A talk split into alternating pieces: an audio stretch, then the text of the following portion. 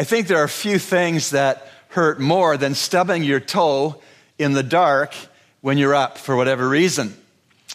That can be easily done, of course, in one's own bedroom, but it's even more commonly done if we're sleeping somewhere other than our home, like in a hotel, where we're unfamiliar with the furniture and all the arrangements of things. We need light. In that situation, we need light so as not to bump into furniture with our toes. We need light. And of course, the psalmist tells us in Psalm 119, verse 105, that the Word of God, the Holy Bible, is a light for us. Thy Word is a lamp unto my feet and a light unto my path. And this morning we can be realistic, those of us who are married, we can be accurate to know that there's so many opportunities for misunderstanding, disorientation, and stubbing of toes in our marriages. And if the truth be told, that it's not just the danger we might have as a married person to get a stub toe, but if the truth be told in our marriages, we can easily step on our mate's toe and inflict pain and problem. Two Sundays ago, we looked into God's Word as it pertained to the common situation, unfortunately, of a born again wife who is married for whatever reason to an unsaved husband. And now, with equity between the genders within marriage in place, verse 7 turns to married husbands. Verses 1 through 6 of 1 Peter 3 to married wives who are in the Lord and their husbands aren't. Now to verse 7, men, to us who are married and to those who contemplate marriage, who are engaged to be married, etc. Now verse 7, laser beams in on laparoscopic surgery procedure on our hearts and our minds as Christian husbands who name the name of Christ. We have seen two weeks ago in verses 1 through 6 how Christian wives are supposed to live and relate to their unsaved husbands, their lost husbands. And now, as I've said, we're going to turn to verse 7 to let the Holy Spirit penetrate our minds, our lives, our priorities, our choices as born again husbands. That we would not be like the rest of the world and not be like carnal Christian husbands, but that we men who are married would be spirit filled controlled, resembling Jesus Christ in our marriage relationships.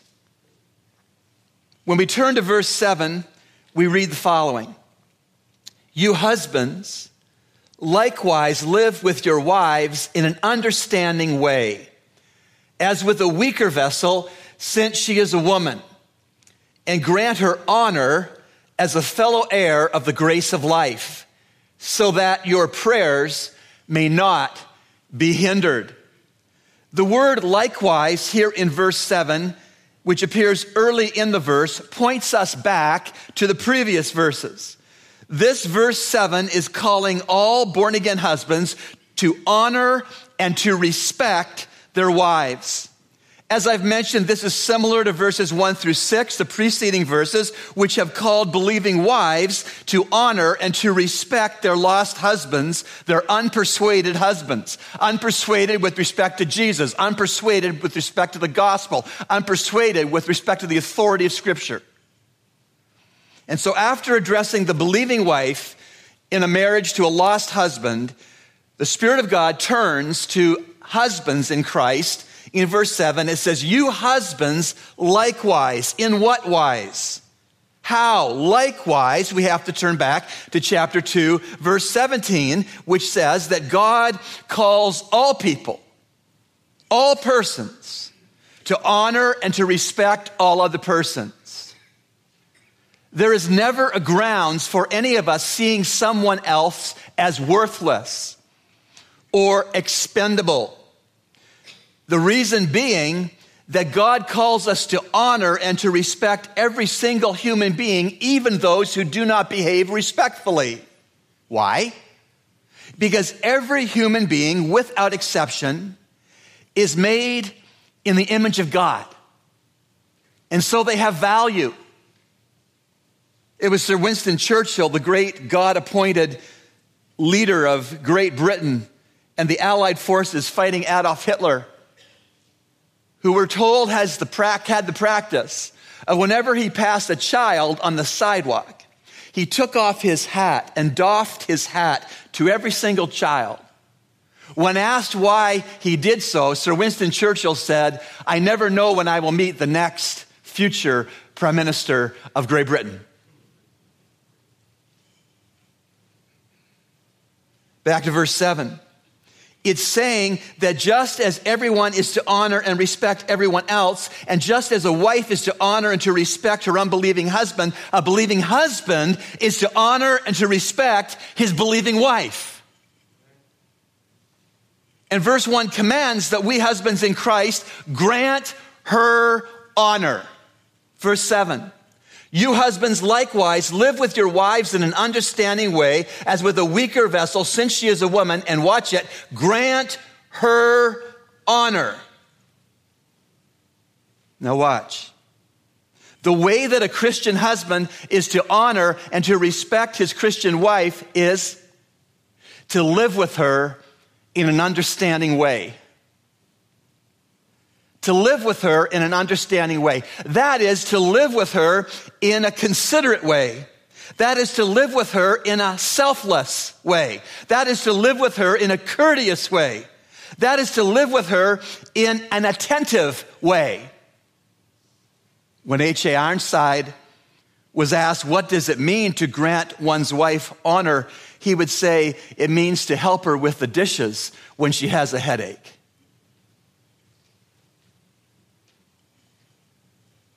I might add. It means doing the home repairs, even and especially when you don't feel like doing them. Granting one's wife honor means giving to meet her needs when such giving really costs you personally. An understanding husband realizes that his wife is fine china. A considerate husband recognizes that his wife is cut glass.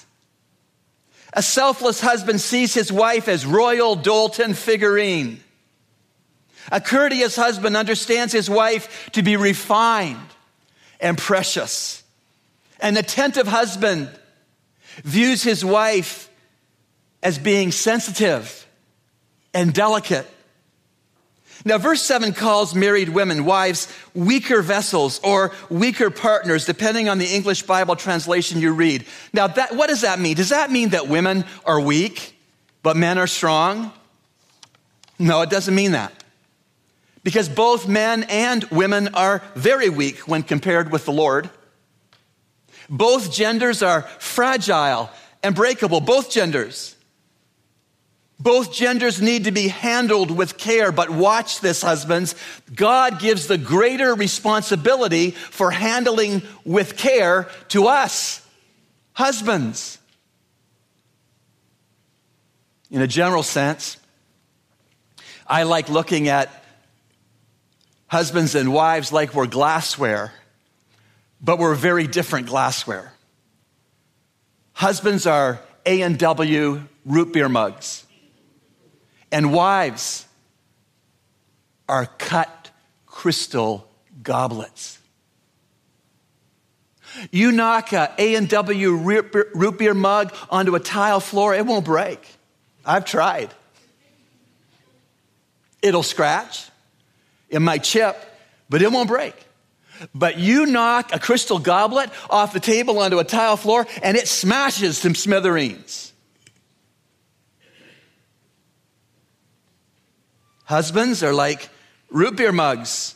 We're clunky. We are hard to break. Wives, on the other hand, are like Waterford Crystal. They're refined and attractive, but even more breakable. And why are women prone to be even more breakable than men? It's not because they're inferior in intellect or inferior in their physical strength or inferior in their emotional stability. The reason that women are more prone to break than men, watch this, is that they voluntarily submit themselves to their husband's servant leadership. They choose to put themselves in a more vulnerable position to honor and obey Christ by standing under their husband voluntarily. That's what makes them more breakable and more fragile. The Greek word, which is translated woman in verse 7, you husbands likewise live with your wives in an understanding way as with a weaker vessel, since she is a woman. The Greek word translated woman here could also be translated wife.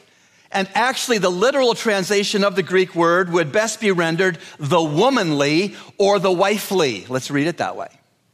Your hus- you husbands likewise live with your wives in an understanding way as with the weaker vessel, since she is womanly since she is wifely.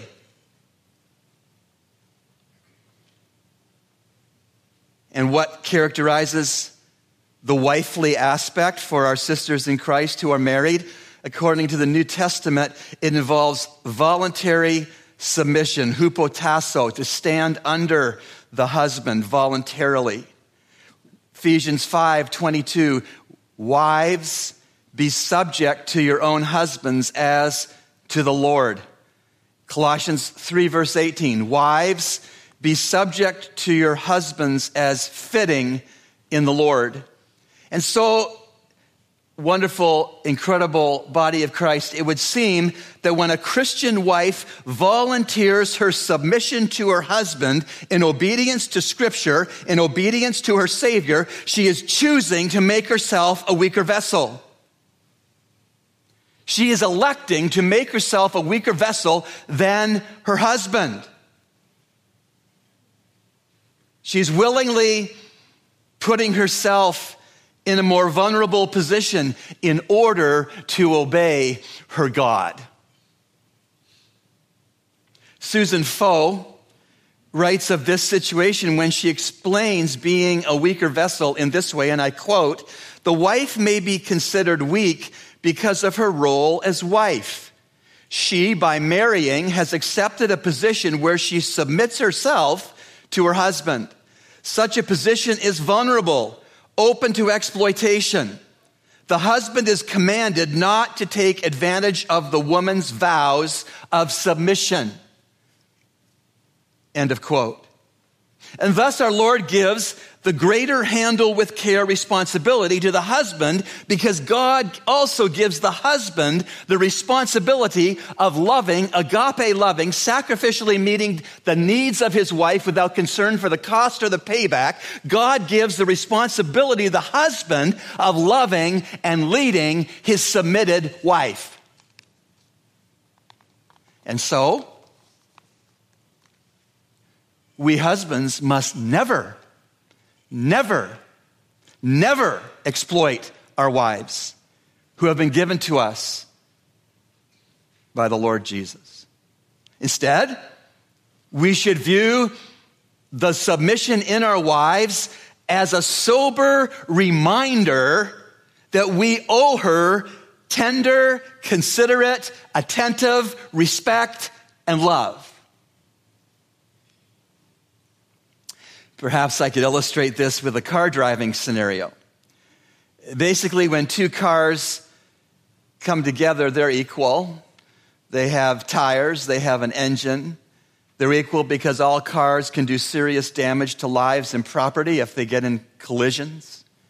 And when two cars come to a four way stop signaled intersection at the exact same instant, sometimes one car will submit to the other car by waving the other vehicle to go ahead first from the stopped condition. If you were the vehicle being waved to go on ahead, I doubt very much that you would think it appropriate to turn your car on purpose into the yielded vehicle and ram it at full speed to say thank you for submitting your plans to mine. When two cars come to a four way stopped signaled intersection at the same instant, Sometimes the one car will submit to the other by waving the other vehicle to go ahead first from the stop condition.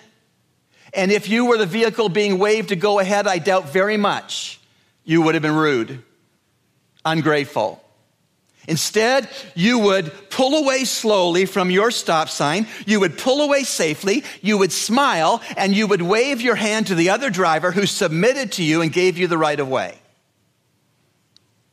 When a wife voluntarily submits to her husband, she is like the driver who waved the other driver on and yielded the right of way.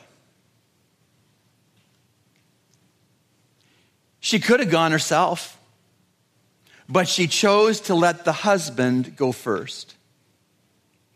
Now, please watch this. The husband who treats his submitted wife in an inconsiderate way or in an unattentive way or in a disrespectful way is like the motorist who rams the yielded car to say thanks.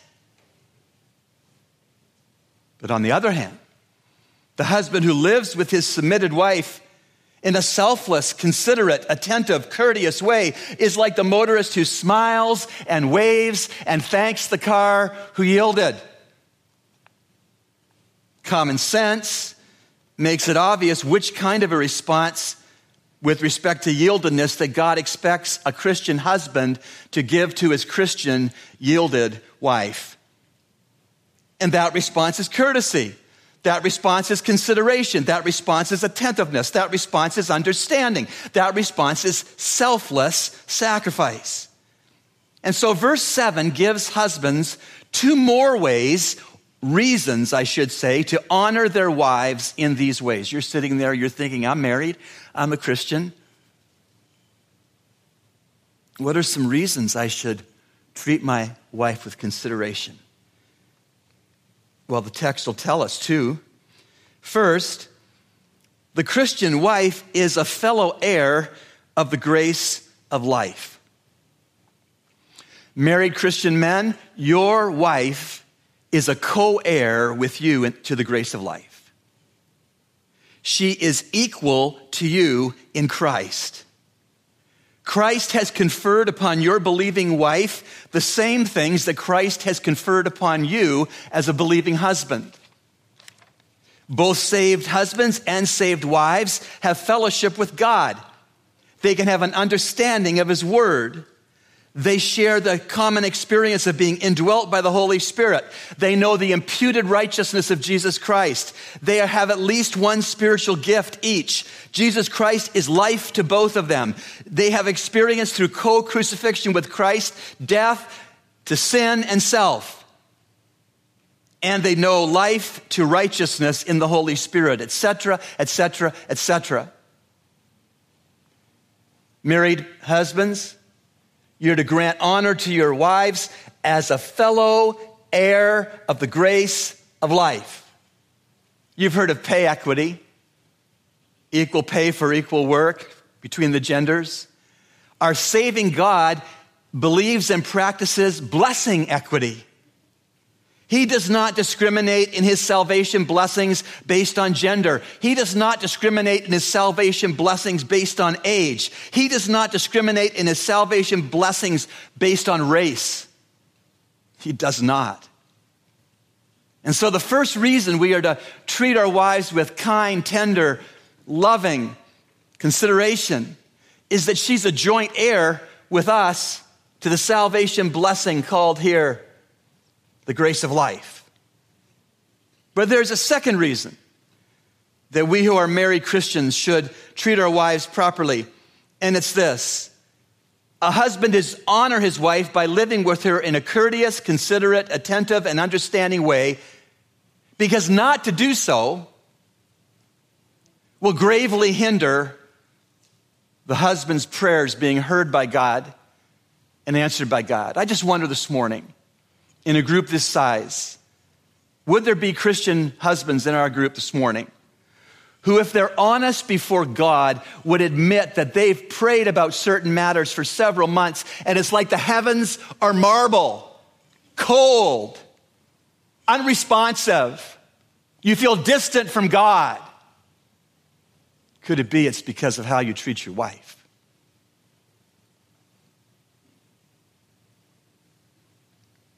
That's something. The Greek word rendered hindered here in verse 7 meant knocked in, I learned a new term in the Bahamas when a car gets wrecked, it's mashed in. I like that mashed potatoes and mashed cars.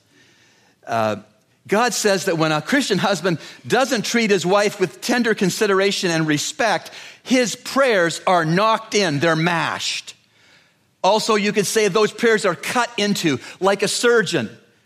God in heaven looks at a Christian husband who's not treating his wife with respect and tenderness and kindness, and like a surgeon, God in heaven cuts out that Christian husband's prayers.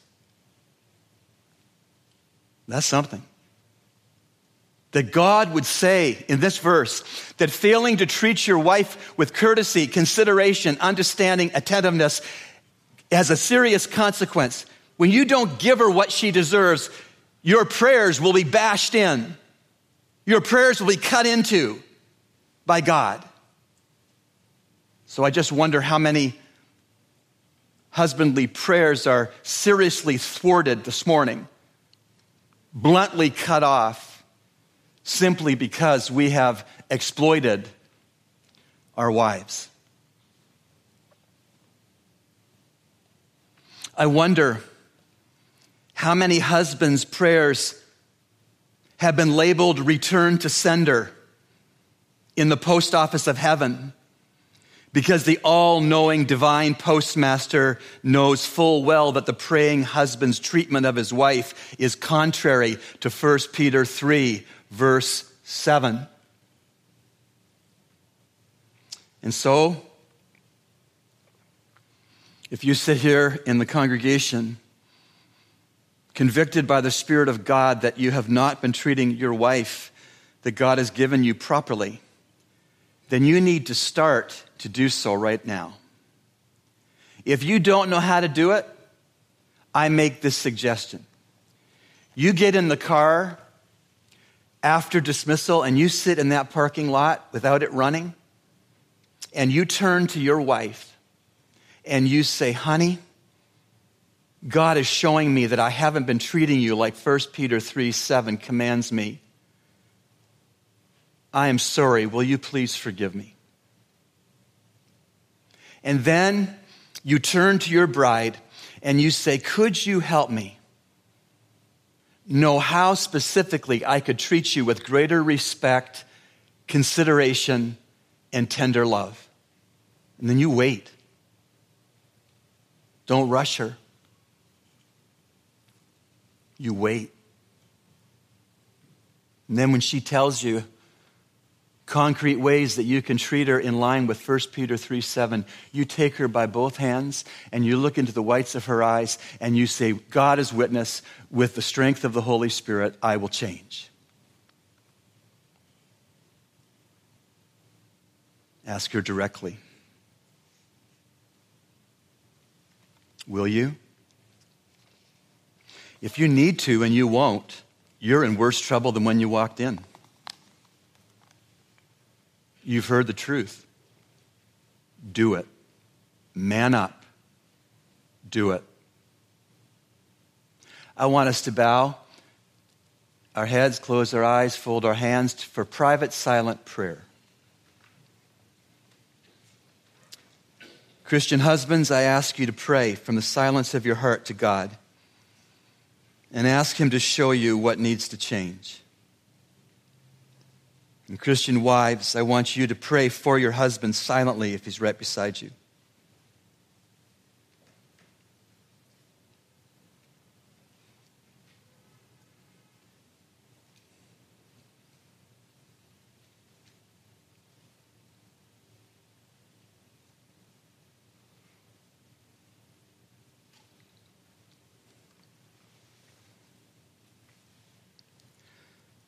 Lord God, we continue in a posture of prayer. How grateful we are that Scripture has been a light into the dark parts of our marriages. We also recognize that there are men here today who soon will be husbands. And we thank you that your Scripture this morning has cast light into future marriages as well.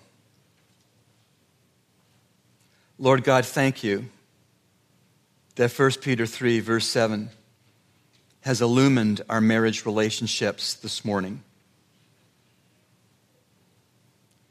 I pray, Father, for each husband who is here today. And I ask you to make us the understanding, courteous, attentive, self sacrificing, and considerate husbands that you intend for us to be. Father, we know that that is a God sized assignment. And so we dare not try to do it in our own smarts or strength. Instead, we would do it in the power of the Holy Spirit. Father, by your precious Holy Spirit, guide us into making appointments with our wives. We recognize that they are fine crystal goblets that you have graced us with that bring love and fidelity and creativity and joy and organization and prayer into our lives and the lives of our children. Spirit of God, guide us into making appointments with our submitted wives. And may these appointments yield concrete ways that we can better honor and bless our submitted wives. Lord Jesus, for the husbands who are here today with unsubmitted wives, I pray special grace to do this exercise. May the obedience which such husbands offer in this matter serve to encourage repentance and voluntary submission in their wives. And Father, for the men who have already been trusting you to make them understanding, courteous, attentive, self sacrificing, and considerate with their mates. May these brothers press on in continuing obedience to thy glory.